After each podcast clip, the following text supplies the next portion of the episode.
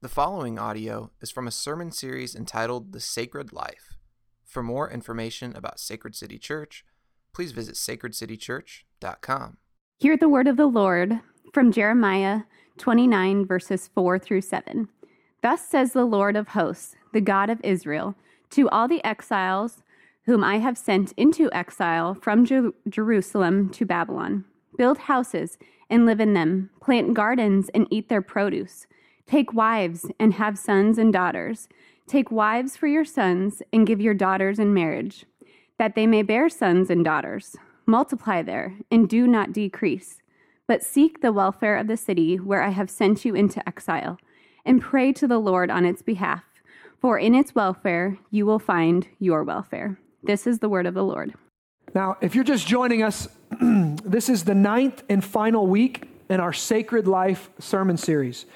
We've been looking at what makes us a sacred city. We are far more than just kind of a place to go to on a Sunday morning. We are a people who have been changed by God through the power of the gospel, who make disciples, plant churches, we talked about that last week, and renew the city. And interestingly enough, it's that last phrase that usually catches people off guard renew the city. Why would a church care about the city? Well, the short answer here is because God cares about the city. God loves the city. In fact, the Bible tells us that the story of God begins in a garden, but it ends in a city, a glorious city. The first two chapters of the Bible tell us about the Garden of Eden, and the last two chapters of the Bible tell us about the new city, the holy city where we will spend eternity with God, the new Jerusalem, it's called. Did you know that?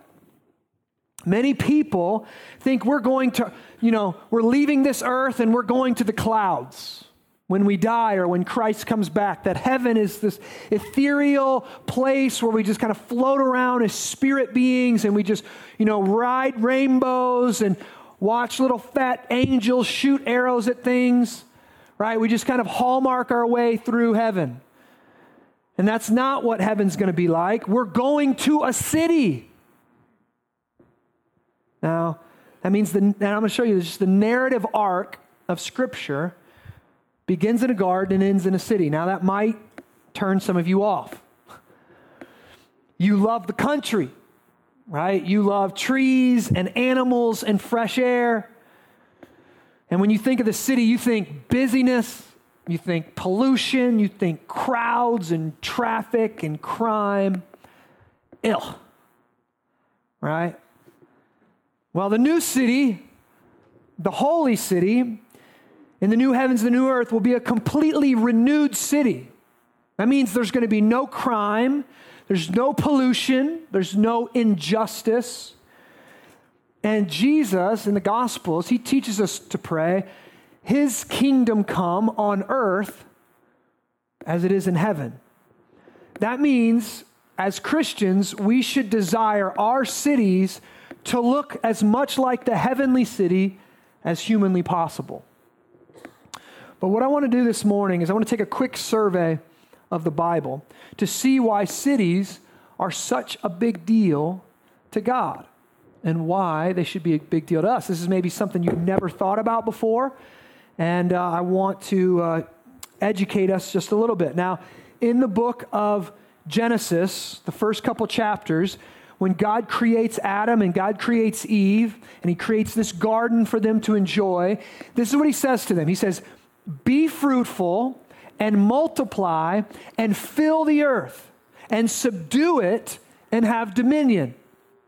Now, many people think, oh, that's, the, that's the, like the old farmer mo- motto, right? God's telling them to, to be farmers. Well, that's exact, that's not what he's saying at all. This is called the cultural mandate, and some have some theologians even call it the urban mandate. When God says to man, be fruitful and multiply and fill the earth, he's telling them to reproduce, right? Make lots of babies. Now, that right there, if obeyed, here, listen, if you just obey that, make lots of babies, eventually that necessitates the building of a city. More people living in close proximity to each other kind of necessitates all kinds of public works. But then God goes on and he says this subdue the earth and have dominion.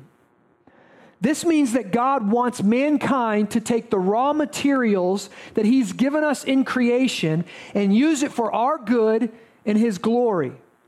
In this small command, God is telling us here listen, to invent computers, to create automobiles, and to build cities. He's saying, take what I've given you and, you know, go to town, literally. Like, create sewage systems so you, got, you can live in a, in a place and get rid of your stuff, right? That, that's a good thing to do, right? That tree over there only works for so big of a family, right? Once you get larger, then it becomes a problem, okay? We get this? Man, we are just quiet this morning. That's fine. All right. No more jokes. Cut them out. Now, what is a city? Right? What, what is a city? Well, we all, this is what we do these days. We go to Wikipedia. Here's what Wikipedia says A city is a large and permanent human settlement. Well, that's pretty simple. Cities generally have a, com- a complex system of sanitation, utilities, land usage, housing, transportation. Right? The concentration of development greatly facilitates interaction between people and businesses. So, to make a long story short, a city is where a lot of people live, right? People come together, they live in a city, they share resources with one another, they contribute to the needs with one another, they create roads and they create sanitation and they, they create, you know, you know, the economy is built. Hey, listen, you take care of the animals and hey, I'll I'll be the blacksmith over here, right? Or I'll, right? That's what cities do. They you have this division of labor and everybody kind of humans flourish in a city. These are some of the benefits of living in a city, but what are some other benefits? Let me name a few more. One, human diversity. There are a lot more people in the city than out in the country, right? And there are a lot more people in the city who are different from us culturally. Some of you go, exactly. That's why I live in the country. Well, hear me out. When we are living in a city with all kinds of different cultures around us, when we're working with different pe- people from different cultures and we're neighbors next to people uh, who are from a different culture than us, it gives us a much more diverse and beautiful picture of God and His world. God is not just the God of middle class America. Our God is a God of the nations, the scripture says. And in the holy city in Revelation 21, it tells us that all cultures and nations of the world will bring their best into the city. This means that there will be Cuban food in the new heavens and new earth, and Mexican food and Thai food to the glory of God the best the culture has to offer, bringing into this new city. This new city is not going to be, you know, bland, middle class, burgers and fries only. Got all kind of cultural diversity. See, the city is more diverse in culture, and that makes it more like heaven than the country. Now, hear me out most of us, this might be just blowing our minds. Because when we're out in the country and we're seeing rolling meadows and no people, we think this is heaven. Right? Is this heaven? No, it's Iowa. right? We have the shirt. But not according to the Bible. According to the Bible, the new heavens and the new earth is a new city where a lot of people dwell, a lot of different cultures dwell.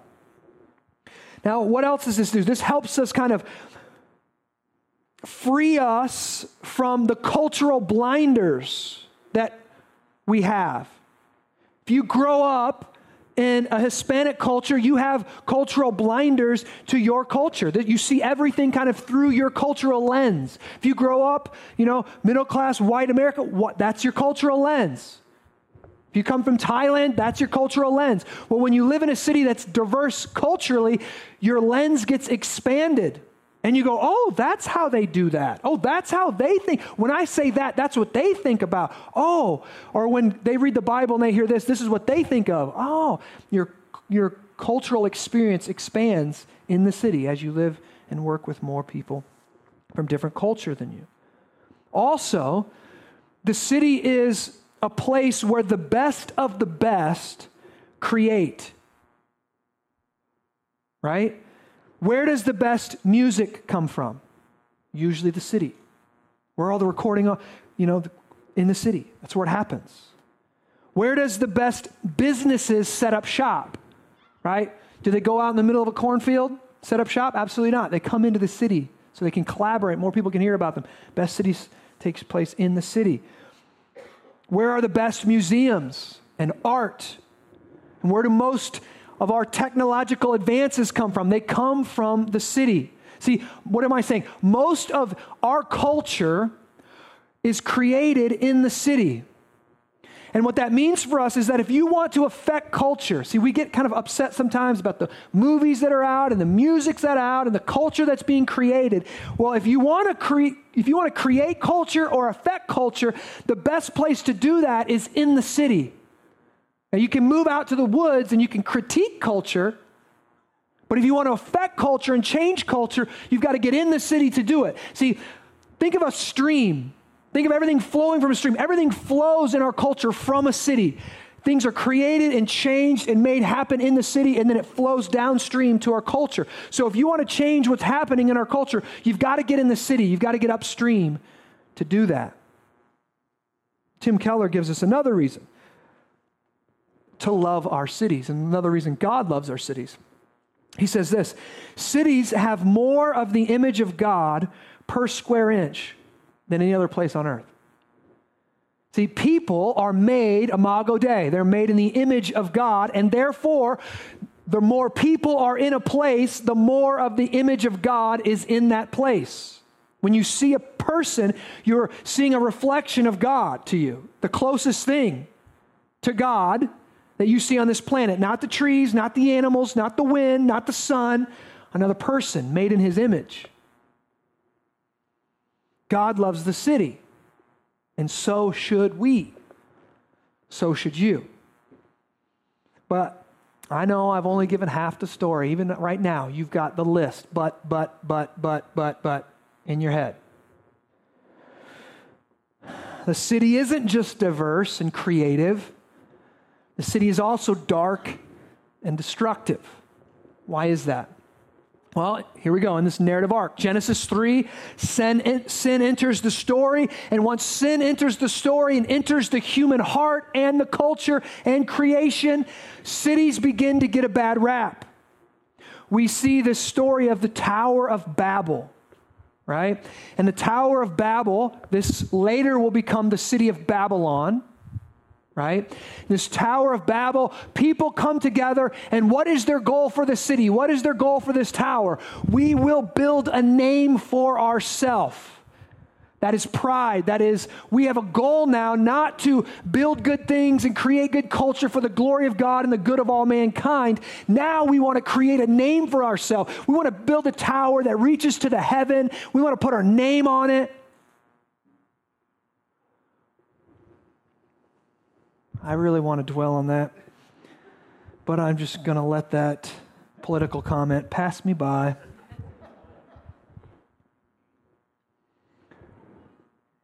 Actually, I'm not. so, my wife and I took this architectural tour of Chicago. And you're on the boat, this boat ride through the river, and they're showing you all this kind of architecture, and, and this is mid century, and this is mid century modern, and this is postmodern, and this, and they're going on, and they get to uh, the Trump Tower in Chicago, and it's it's got different levels like this, and they're like, see those levels, and we're like, yeah. Um, every important building in the city, Donald uh, put a little notch in his tower to say, so here's this important building. Yep, mine's higher. Here's this important building that you all love. Yep, mine's higher. Here's this important building that you all love. Yep, mine's higher. Trump right? Makes a tower. I mean, just literally the architecture of the building to say, every other building is beneath me. Every other important building is beneath me. This is similar to what's going on at the Tower of Babel in the city. They're not building commerce for the glory of God and the good of others, they're doing it for their own pride. Let me let us make a name for ourselves. And what does God do? God confuses their language and disperses them and makes the work impossible because God knows human beings are capable of doing, you know, phenomenal things. And so he he disrupts their plans to do that. And out and they, they spread all over and this city of babel becomes babylon which is later we're going to read in a little bit going to become kind of the chief the, the, the main nemesis of god's people. And then later on in the story of genesis we see the city called sodom and gomorrah right? We know this is where we get this term sodomy from. We know there's this all kind of perverseness going on in this city. It's a city that's incredibly broken. It says of Lot that, it, that the city itself, uh, like just ripped apart his soul. He, was, he had this righteous soul, it says, and he lived in anguish as he lived in the city of Sodom and Gomorrah. And we see just brutal attacks taking place there, a lot of injustice, taking advantage of the poor. It's a terrible, morally corrupt, unjust, wicked city that God does what to? Obliterates it off the planet. God just rains down fire and brimstone and just wipes it off the earth. See, because of the brokenness that sin has caused in the human race, cities are also a place where there is more sin, there is more violence and pain than any other place on the planet. I'm going to push pause. Joel, I need you to go turn the air on because I can tell it's not on. Thank you. Now, listen, this has led, because of a sin and because of all the stuff that's, you know, that goes on in the city, this has led many people to think that cities are bad. And that cities, therefore, because there's more sin and there's more violence and there's more injustice there, that they should be avoided. They should be feared. I know you kind of have to work in the city, so go to work in the city and then move out somewhere where they've got good schools Move out somewhere where you can live in the, na- you, you know, you can leave your doors unlocked at night and you can leave the bike laying in the front yard and it's not going to be jacked off your front porch. Right? Work in the city because it's a necessity, but then live somewhere else. But if you keep reading in the Bible, you learn that God still loves cities. And his answer to these broken cities of Babylon and Sodom and Gomorrah, his answer to the broken cities of the world was his own city, Jerusalem. Jerusalem becomes a city that is called the dwelling place for God's name, that God's name is going to dwell in the city.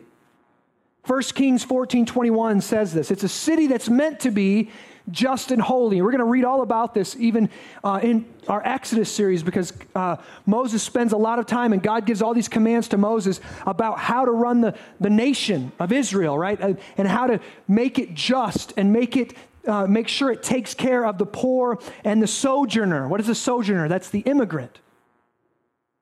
They're to be cared for in the city.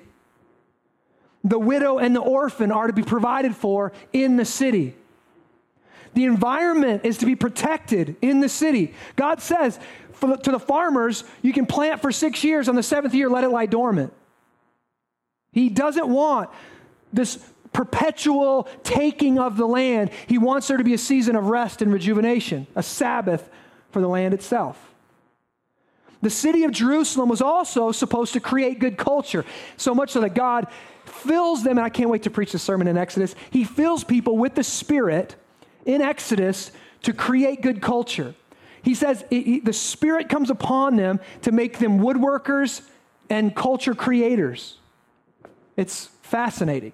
And so people become, they become artisans through the power of the Spirit to create good culture. I can't wait to preach that sermon. Why?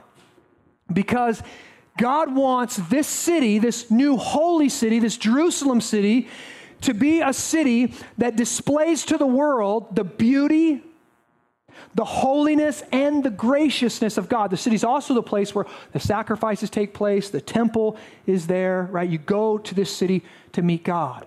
Think about that. City used to be a place where you go to meet God. From the time of David onward now, The prophets speak of God's future as an urban one. From this point on in Scripture, the main conflict of the whole Bible is actually between cities. St. Augustine calls it the city of God and the city of man. This is what Augustine says. He says, The city of God is the society of holy men and good angels. But the city of man is the society of wicked men and evil angels. The one city began with the love of God, the other had its beginning the love of self. And you can actually trace this all the way through the Bible that the city of God, those who are those men, men and women of faith, and then the city of man, those men and women who are of not faith or outside the faith, and you see this conflict from the very beginning. Actually, you see it right away with Adam and Eve's children, right? You see it with Cain and Abel, this conflict with this seed or conflict with these two cities. And you trace this all the way through the Bible. And what happens eventually is Jerusalem, who's meant to be the city of God, this city that shows the world what God is like, this just and holy and gracious city that takes care of the poor and the immigrant and the orphan and the widow, they fail miserably and they turn from the worship of God and they turn and they, they let the world affect them and they fail at their job. They're not holy.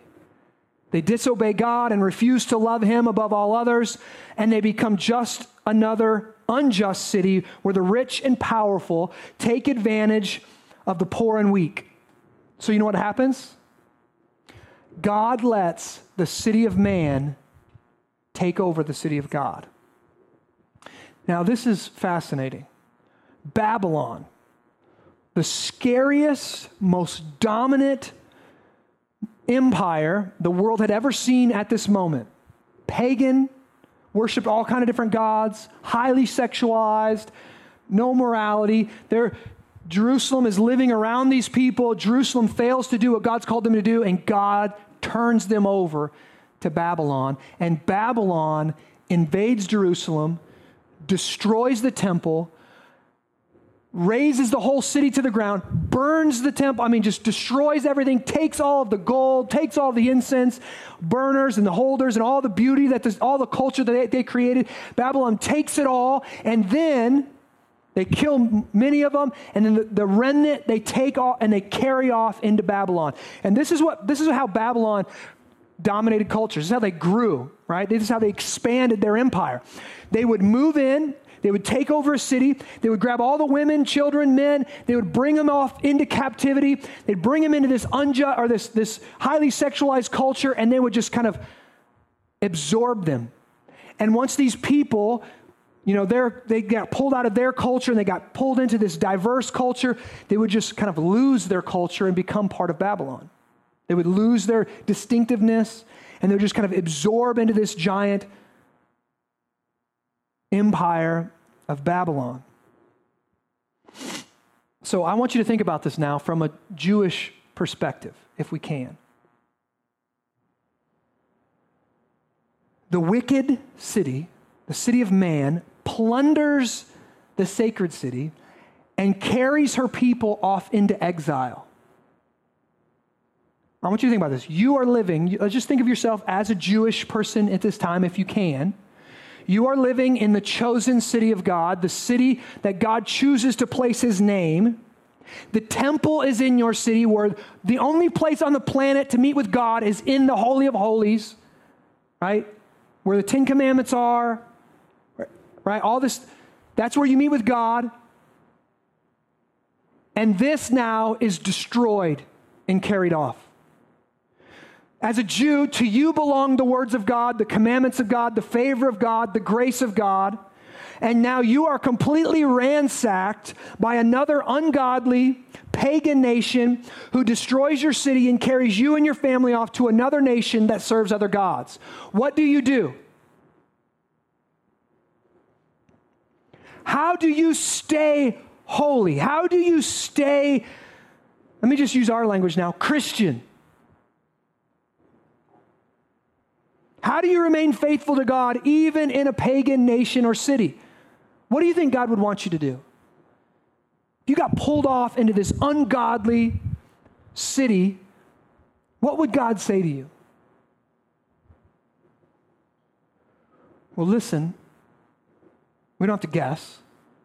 Prophet Jeremiah tells us very specifically what God says to his own people who are now in exile in Babylonian captivity. Let's read it. Put it on the screen if we can. Jeremiah 29, 4 through 7. First off, let me pause. I think the first thing that most of us would, be, would do would be to kind of create a, our own little enclave. Like huddle up, get all the Jews together, put them all in one neighborhood if we can, and just hide there and preserve your culture. Right? I, I think that's probably what I would think about doing. Just hide out, keep your head down, stay away from that pagan city as much as possible. Don't let it affect you. But look what God says to them. Verse 4 Thus says the Lord of hosts, the God of Israel, to all the exiles who I have sent into exile from Jerusalem to Babylon. So, from the city of God to the city of man, build houses and live in them, plant gardens and eat their produce, take wives and have sons and daughters. Take wives for your sons and give your daughters in marriage, that they may bear sons and daughters. Look, multiply there.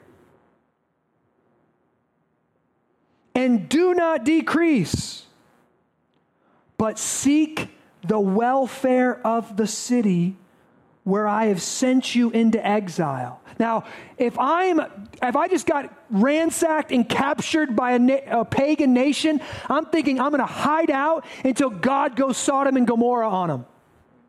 I'm going to hide out, and then God's going to send the armies in, and He's going to overrun this nation. He's going to take them out. And so let's just stay holy, and let's just stay hidden, and let's just stay underground until God wipes them off the planet or rescues us out of them. But that's not what God says. God says, I want you to seek the welfare of the city where I have sent you into exile, and pray to the Lord on its behalf. Pray to the Lord on the city's behalf. For in its welfare, you will find your welfare. Now, isn't that shocking? How are God's people supposed to live in Babylon? They're to build houses and live in them, plant gardens and eat their produce. That means they're to put roots down in the city. They're meant to stay there for a while. In fact, they stay there for 70 years.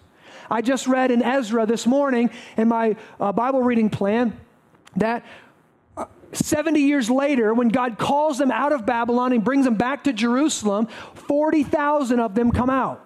40,000.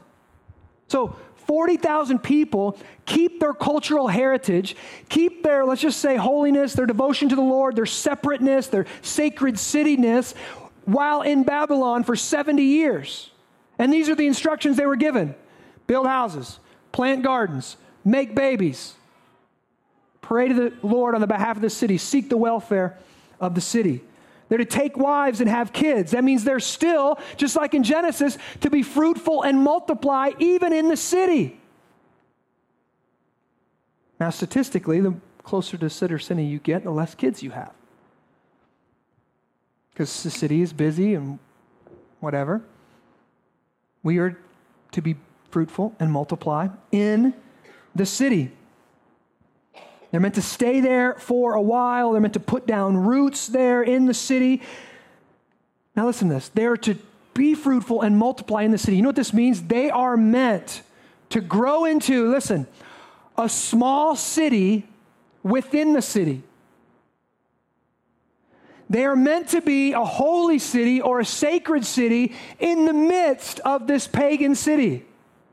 God goes on, but seek the welfare of the city where I have sent you into exile and pray to the Lord on its behalf, for in its welfare you will find your welfare. God doesn't say, as soon as you can, get a nice little spot outside of town. As soon as you can, get out. He says, Love the city. Pray for the city. Serve the city. In the city's welfare will be your welfare. This reminds me of Matthew 5:14 where Jesus tells his disciples, "You are the light of the world, a city set on a hill that cannot be hidden."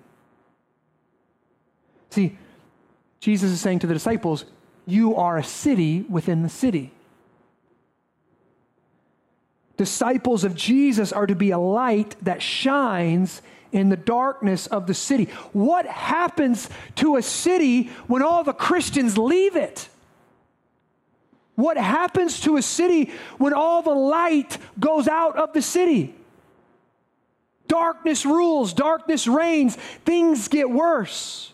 If we want our culture to change, we've got to, our cities have to change. If we want our cities to change, we have to live in the city. We have to move into the city. We have to work into the city. We have to love the city. We have to serve the city. We have to pray for the city. We are to be a city within the city, a sacred city on mission to make disciples, plant churches, renew the cities for the glory of God. Now, we saw this last week. Paul, pa- the word pagan in the in day and age of Paul meant country dweller, right? Meant, that's what it meant. Country bumpkin. That's what it meant. Pagan, right? It meant someone who wasn't in the city. And it took almost 250 years for the gospel to get to the country.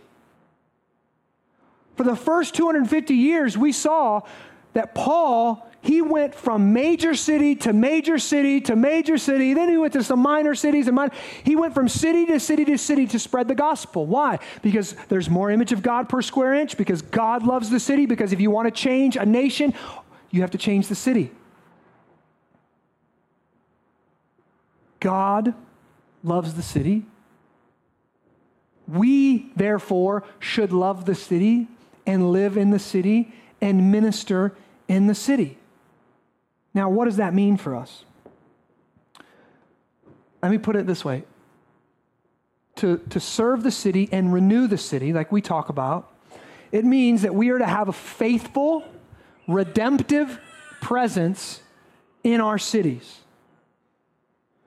All right? This is listen to this. This is the key words here. Faithful, redemptive presence in our city. What I don't want to do is give anybody the notion that we somehow can do the work of God and completely renew our city. We can't do that. Only God can renew the human heart. Only God can do this work. We cannot either do some kind of work in the city and then spark the kingdom of God to come. Okay? Liberalism kind of taught this and thought this the last 50 years in mainline denominations. Let's just stop preaching the gospel. Let's start doing good things and let's just start serving our neighbor. And we'll kind of bring the kingdom of God on this earth and we'll all hold hands and sing kumbaya. And that is not reality. Only the gospel reconciles the human heart. Only the gospel, through the power of Jesus Christ, can save human beings. And only the gospel can ultimately renew the city. So, what do we do? We have a faithful redemptive presence in the city. Now, I want to read this quote to you. It's by a minister named John Stott as I'm closing. The process of urbanization. So, this is, let me just say this right now. Um, by when Jesus was walking the earth, about 3% of human population lived in the cities. Right now, it's about 80%, or it's, it's moving towards 80%. Okay, it's moving towards 80%. I think we're over, I can't remember the exact percentage right now, but that means the majority of human beings are, are living in the city, and it's the first time that we know of in human history where there are more people living in the city than there are out in the country. Okay, and this is just the process is called urbanization. Everybody's moving to the city. Okay, listen. He says this the process of urbanization constitutes a great challenge to the Christian church. On the one hand, there is an urgent need, listen, for Christian planners and architects, local government politicians, urban specialists, developers, and community social workers who will work for justice, peace, freedom, and beauty in the city, more than just salvation of souls Do you hear that? Working for justice, peace, freedom, and beauty in the city. These are Old Testament principles of the city of Jerusalem. God wants our city to be just and beautiful and peaceful. Okay? He doesn't just want a bunch of people saved. It's not just about going door to door and knocking on people's door. Have you said the sinner's prayer yet? Come to know Jesus, and our city will be renewed. It's about rehabilitation of property. Okay? It's about better planning of our government. It's about honest, just people as politicians. Could there be such a thing? There could. May keep may continue. On the other hand, Christians need to move into the cities and experience the pains and pressures of living there in order to win city dwellers for Christ. So it's not just about renewing the city systematically or systemically, systems of injustice and, and, and doing it's not just about that. It's also about meeting city dwellers meeting neighbors and renewing them and seeing god change their heart for christ. Let me keep reading. In order to win city dwellers for christ commuter christianity that means living in suburbia and commuting to an urban church is no substitute, listen to this word he uses, for incarnational involve, involvement. What he's saying is, when Jesus came to save us, he came incarnationally. Incarnation means he put on flesh. Jesus, who is one with God, right? Second member of the Trinity, he's a spirit, that's what he is he put on flesh as the Son of God. And I love in John 1, it says, The Word became flesh and dwelt among us.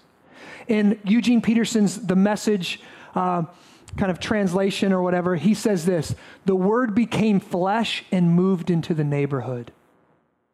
How did Jesus save us? He moved into our neighborhood. And what is our neighborhood, right? Broken. Listen, he moved into a neighborhood so rough it got him killed. So rough, it got him crucified, and that was a legal proceeding. It was legal. He moved into a city so unjust that they could illegal or they could legally pin him to a cross and crucify him there. That's what kind of neighborhood Jesus moved into. And so that movement of the gospel, that movement of God that shows God leaves comfort and he comes to the city to die for us and to live for us and to show us what God is like, that movement should be the movement of many Christians. I'm not saying all Christians. I'm not going to say living in suburb, you know, suburbia is a sin. I'm not going to say living in the country is a sin. I'm not saying any of that. But that movement, that missional movement of the gospel that Jesus shows us leaving comfort and entering into broken neighborhoods, that should affect many Christians, probably you. Probably you. We work in the city. We play in the city. We recreate in the city. We eat in the city. We use the city. Do we love the city? Do we serve the city? Do we pray for the city? Are we renewing the city? Well, at Sacred City, we want everyone to know we're not just about making disciples and planting our churches and creating these little Christian enclaves, these little Christian suburbias, these little outposts of the kingdom where we can all get together and go, oh, thank God there's no sinners here. None of them pagans are here. Whoo! finally be myself. No. We're about, plant, we're about making disciples, planting the churches, and renewing the city. We want our city to miss us if we weren't here. We want our city to call us when they need work done. When they need restoration or redemption or they need help, we want them to call us. And I'm going to let you know, it's starting to happen in our city right now. It's starting to happen. One of the organizations that we work with, the 180 Zone, or 180 it's called now, that we partner with, a couple of our missional communities partner with, we partner with, they've been doing, they've been adopting schools and they've been feeding the kids that are that are poor and they don't have enough food to eat which is like 80% of their the, the people in this school, I think it's Mon- Monroe Elementary, they're, they're feeding them breakfast. They feed them on Saturdays. They're taking care of them. They're doing all kind of great work. The city of Davenport has asked 180, completely Christian organization, to have one of their to have their, their program in every single school in the city of Davenport. Now, across our country, they're kicking out Christians of schools. School, Christ, churches that are meeting in churches, they say you can't gather here anymore. FCAs, you can't be here anymore. They're doing all kind of things like this. But our city is asking Christians to come in. Why? Because these are Christians who care about the city and they're serving the city and they're loving the city and now they're getting a voice at the table. Right? And we're partnering with them. And listen, I'm just going to let you know right now. Um, and listen, I want you to pray about this. If you've, if you've been giving online, you've probably already seen there's a new little tab on our giving page. The city of Davenport has reached out to 180, who's reached out to us.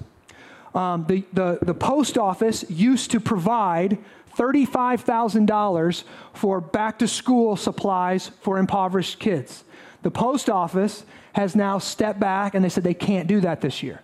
That leaves a 35,000 gap for impoverished kids to get their school supplies. We want to meet that need for them. We want to do that right here at Sacred City. $35,000. I want to see it happen. And, and that means over the next, I think it's August, I can't remember, the middle of August. I'll be gone at the time. They're going to update you. So, what do I want you to do? I want us as a church to come together and sacrifice for the good and the welfare of our city. We want to provide these backpacks and these school supplies for these kids. Why does the government have to do it? Because the church stopped doing it. We want to seek the welfare of our city. The city's broken. We know what's wrong with it. We can fix it. We love it. We want to fix it. Help, let us help uh, help the city. That's what we want to do.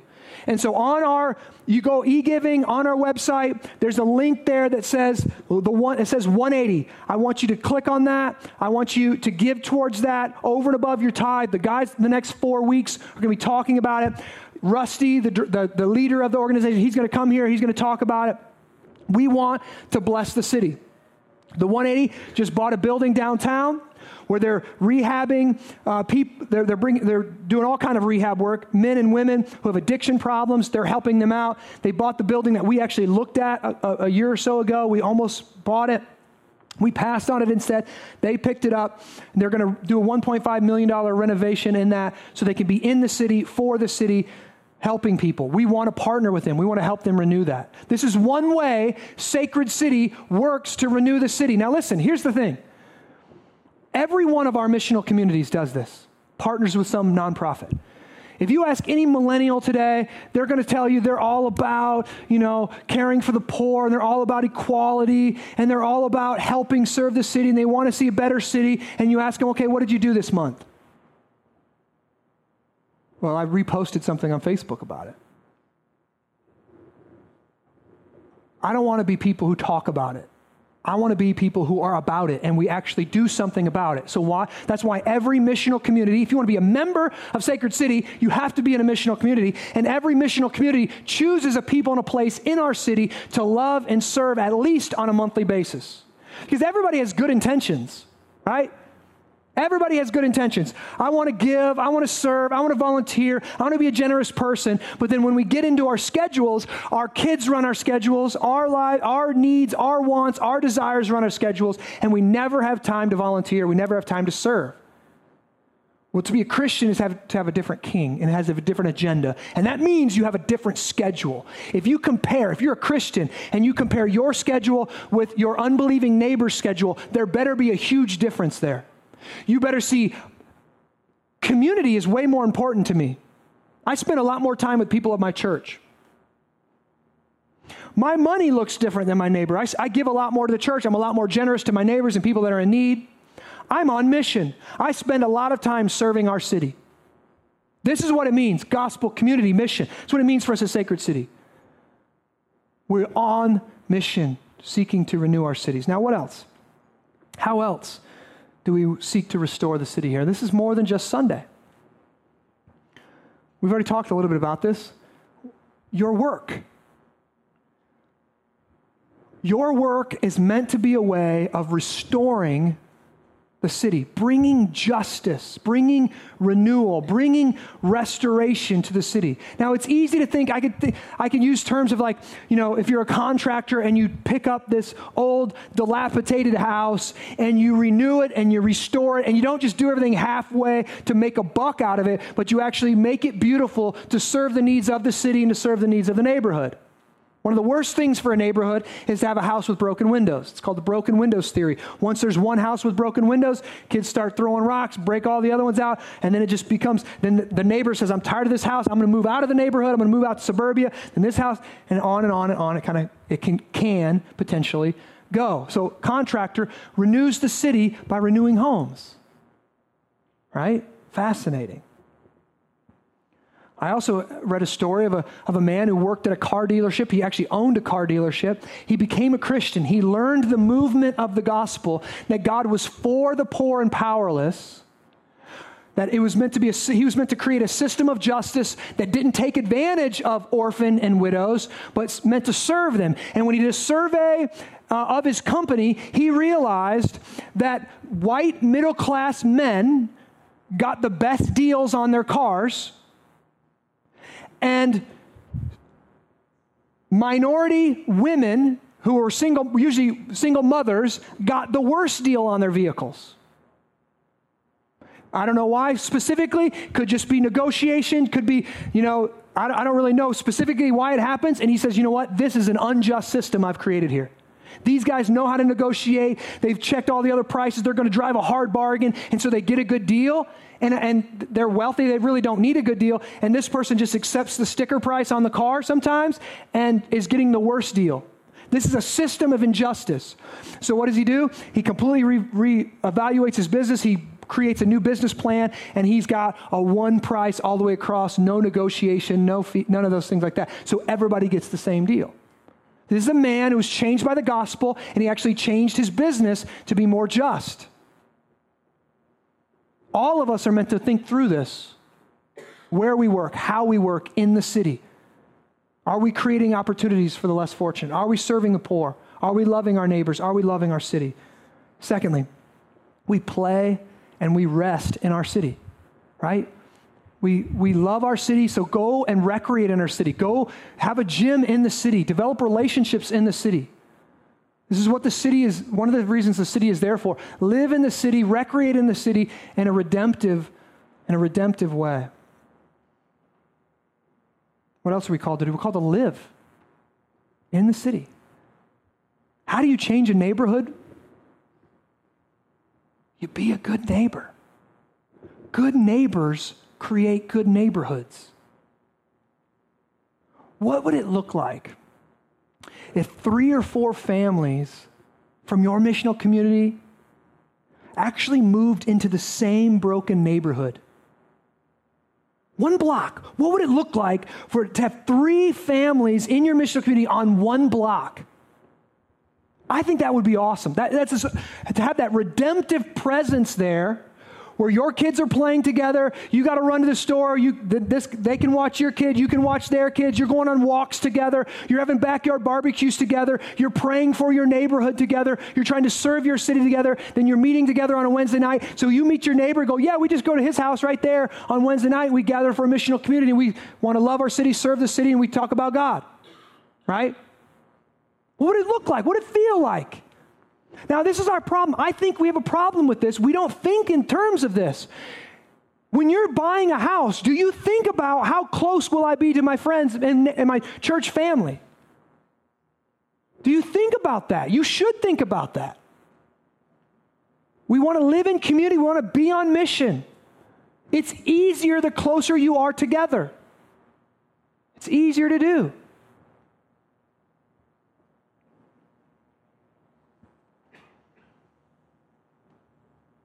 I've already talked about how we restore the city through our nonprofits. This is the last thing I want to say. We want to restore our city through the arts. So part of this would, could be your job. If you're in design or graphic design or, or whatever, we want to renew our city. We want to create better art. We want to create better culture in the city, better music. We want to create that in the city. That's where it happens in the city. These are ways that we seek to renew our city It's not just on Sunday morning thing. It's not just praying about it. It's living in our city, loving our city, praying for our city, and living in the city in a different, distinct, redemptive way. Having a faithful, redemptive presence in our city. Now, I don't know what this means for you specifically, but I hope you listen to it. I hope this doesn't sound to you like the missionary sermon that somebody gets up and says, People are called to go to Kenya, or people are called to go here. And you think in your head, Man, I hope there are some people that are called to do that. Because I think this is the calling of the Christian. It's not a calling to comfort and to hide away from the city. You come to the city to go to Walmart to take from the city its resources what about serving the city, living in the city? And also, I want you to hear I'm not just saying the bigger the city, the better, okay? Right? I don't care if it's Walcott, I don't care if it's LeClaire. Where are you? Where do you live? Right? Where do you live? Where do you work? Where are you? I think we're to put down roots in the city and love the city and serve the city and work to renew the city and pray that God would bless the city because in blessing the city, he's blessing us. He's blessing the future. He's blessing our kids. So this is what it means for Sacred City to make disciples, to plant churches, and to renew the city. That's what it is. So I pray that the Lord would use us towards these ends. And let me pray. Jesus, I'm blown away by the movement of the gospel. And how you left literally the best neighborhood the world has to offer. Crime free, sin free, full of comfort and joy and pleasure. You left that neighborhood and you moved into our neighborhood, a neighborhood of darkness a neighborhood of injustice, a neighborhood of violence and sin and pain. And you did it because you love us. And we would not be saved from our sin if you didn't change neighborhoods. And I pray that that reality would move our hearts that we would be better neighbors. We would think differently about our city. We would pray for our city and love our city and seek to serve our city like you did for us. We don't have any foolish notions that we can do this on our own or that we can spark revival and, and create some kind of holy city here. We know we can't do that. We're waiting for you, Jesus, to do that. But I pray that we can bring about human flourishing here, that we can help our broken neighbors, we can help broken families, we can reach out to the widow and the orphan, we can love those who are addicted, or those that are lost, those who are sitting in darkness will see a great light. We're a city set on a hill, a sacred city sent to live in our city to show the world what you're like. I pray that you would use us for that purpose. And now, as we come to the Lord's table, Father, I pray that we would be brought to repentance for the ways that we let our comfort dictate where we live. We let our comfort dictate how we work and how we recreate and who are our neighbors and how we serve our city. We let our comfort dictate our schedules and not your kingdom. And we take this bread because we need it. Nothing but your broken body can justify us before the throne of God. We are just as wicked as Jerusalem was when they were carried off by Babylon. We deserve that kind of wrath but your body was broken for us and your blood was shed for us. And we eat it in faith, trusting that the work you began in us, you'll finish. And the work you began in our city, you will finish. Father, we pray your kingdom come on earth as it is in heaven. In the powerful name of Jesus. Amen.